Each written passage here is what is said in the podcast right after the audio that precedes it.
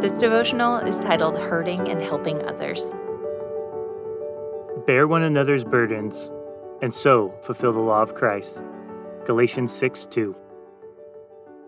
When deep pain finds us, we often feel very alone. Pain runs so deep it has a way of isolating us, especially in this culture of social media, where everyone's best foot is always forward. Individually and collectively, we avoid pain and the experience of it, along with the obvious hurts, can make us feel like we are failing, uniquely struggling to cope with the deep sorrow of tragedy. One of the shocking things about our tragedies is that it opens our eyes to others who are struggling with similar things.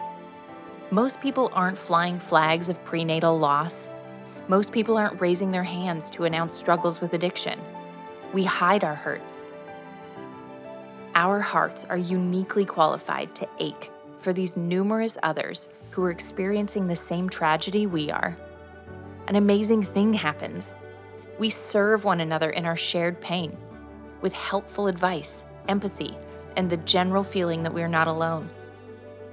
Our struggles are an opportunity, not just for us to gain a true perspective, not just for us to grow and to learn and to persevere. Our trials qualify us to love and serve others they invite us into unique opportunities to care for a hurting world. Ponder today how is your pain an opportunity to serve others who share in your struggle? And allow them the opportunity to serve you.